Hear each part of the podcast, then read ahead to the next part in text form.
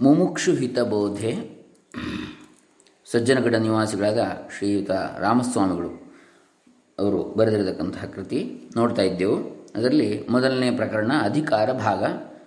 ಆತ್ಮಜ್ಞಾನಕ್ಕೆ ಅಧಿಕಾರಿ ಯಾರು ಅಂತ ಅದರಲ್ಲಿ ನೋಡಿದೆವು. ದುರ್ಲಭಂ ತ್ರಯಮೇವ ಏತದ್ ದೈವಾನುಗ್ರಹ ಹೇತುಕಂ ಮನುಷ್ಯತ್ವಂ ಮುಮುಕ್ಷುತ್ವಂ ಮಹಾಪುರುಷ ಸಂಶ್ರಯ. ಮನುಷ್ಯನಿಗೆ ಪರಮಾತ್ಮನ ಅನುಗ್ರಹವಿಲ್ಲದೆ ಮನುಷ್ಯತ್ವವು ಮುಮುಕ್ಷುತ್ವ, ಮೋಕ್ಷದ ಆಕಾಂಕ್ಷೆಯು ಮಹಾತ್ಮನ ಸಂಘ ಅಥವಾ ಸದ್ಗುರುವು ದೊರೆಯುವುದಿಲ್ಲ. ಆದ್ದರಿಂದ ಮೇಲ್ಕಂಡ ಮೂರು ವಿಷಯಗಳು ಕೂಡ ಮನುಷ್ಯನಿಗೆ ದುರ್ಲಭ ಹೇಗೆ ಅಂತೇಳಿ ನಾವು ವಿಸ್ತಾರವಾಗಿ ನೋಡಿದೆವು. ಈಗ ಅದನ್ನು ಮುಂದುವರಿಸ್ತಾ ಇದ್ದೇವೆ. ಮನುಷ್ಯ ದೇಹದ ಸಾರ್ಥಕತೆ ಹೇಗೆ? ಅದನ್ನು ಈಗ ನೋಡೋಣ. ಓಂ ಶ್ರೀ ಗುರುಭ್ಯೋ ನಮಃ. ಹರಿ ಓಂ. ಶ್ರೀ ಗಣೇಶಾಯ ನಮಃ. ಡಾಕ್ಟರ್ ಕೃಷ್ಣಮೂರ್ತಿ ಶಾಸ್ತ್ರಿ, ದಂಬೆ, ಪುಣಚ, ಬಂಟ್ವಾಳ ತಾಲೂಕು ದಕ್ಷಿಣ ಕನ್ನಡ ಜಿಲ್ಲೆ ಕರ್ನಾಟಕ, ಭಾರತ. ಮನುಷ್ಯ ದೇಹದ ಸಾರ್ಥಕತೆ.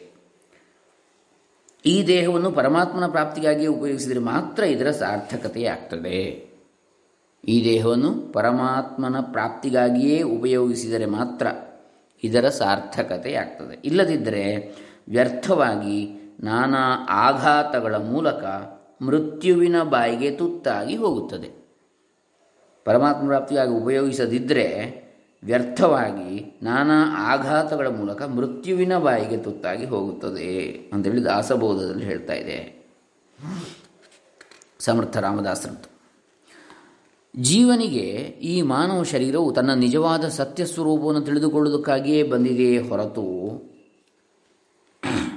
ಪಶುಗಳಂತೆ ವಿಷಯ ಭೋಗಗಳನ್ನು ಮಾತ್ರ ಭೋಗಿಸುವುದಕ್ಕೆ ಬರಲಿಲ್ಲ.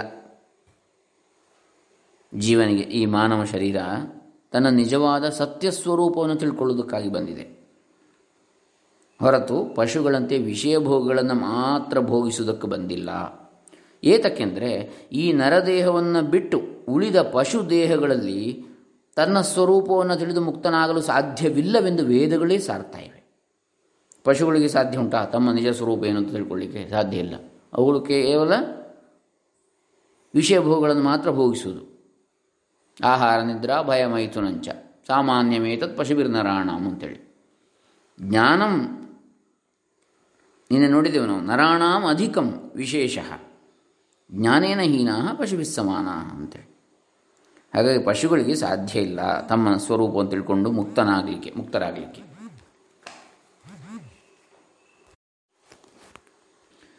ಇದನ್ನು ಈ ಪಶುಗಳು ಮುಕ್ತರಾಗಲಿಕ್ಕೆ ಸಾಧ್ಯ ಅಲ್ಲ ಎನ್ನುವುದನ್ನು ವೇದಗಳು ಸಾರ್ತಾ ಇವೆ, ಮಹಾತ್ಮರು ಉಪದೇಶಿಸ್ತಾ ಇದ್ದಾರೆ.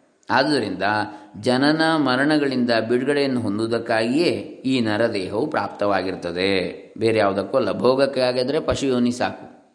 ಪಶು ದೇಹ ಸಾಕು.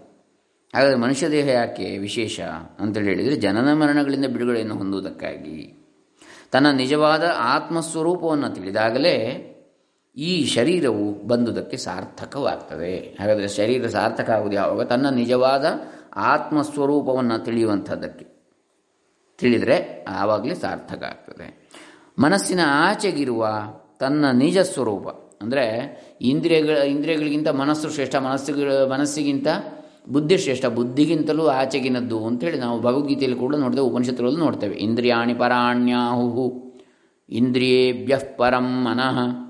ಮನಸಸ್ತು ಪರ ಬುದ್ಧಿ ಬುದ್ಧೇಸ್ತು ಪರತಶ್ಚ ಸಹ ಅಂತೇಳಿ ಭಗವದ್ಗೀತೆಯಲ್ಲಿ ಬರ್ತದೆ. ಇಂದ್ರಿಯಗಳನ್ನೇ ಶ್ರೇಷ್ಠ, ಅತ್ಯಂತ ಪ್ರಮಾತಿ, ಬಲವತ್ತರ, ಅತ್ಯಂತ ಶಕ್ತಿಯುತವಾದದ್ದು, ಅತ್ಯಂತ ಶ್ರೇಷ್ಠವಾದ ಒಳ್ಳೆಯ ಶಕ್ತಿ ಇರುವಂತಹದ್ದು ಅಂತೇಳಿ ಹೇಳ್ತಾರೆ ಇಂದ್ರಿಯಗಳನ್ನು ಕಣ್ಣು ಕಿವಿ ಮೂಗು ನಾಲ್ಕು ಚರ್ಮಗಳನ್ನು.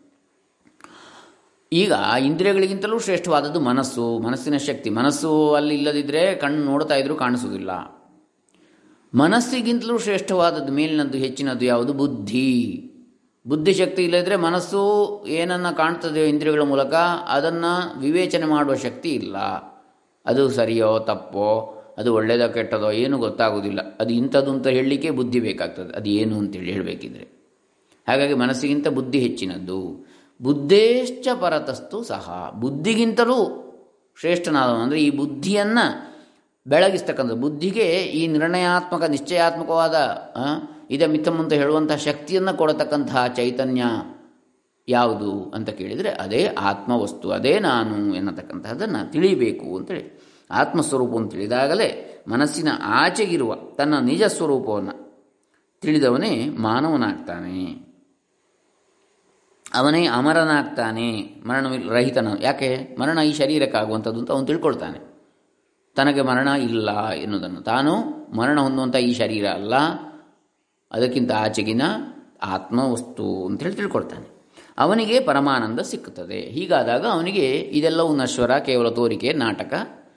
ತಾನು ಇದರ ಹಿಂದಿರುವ ಚೈತನ್ಯ ಸ್ವರೂಪ ಎನ್ನುವುದನ್ನು ತಿಳ್ಕೊಂಡಾಗ ಅವನು ಪರಮಾನಂದ ಭರಿತನಾಗ್ತಾನೆ. ಯಾಕೆ? ಆ ಚೈತನ್ಯ ಏನೂ ಆಗುವುದಿಲ್ಲ. ಈಗ ನಾವು ನಾಶ ಆಗ್ತೇವೆ, ನಮಗೆ ತೊಂದರೆ ಆಗ್ತದೆ ಅಂತೇಳಿ ಆದರೆ ಮಾತ್ರ ನಮಗೆ ದುಃಖ ಆಗೋದು.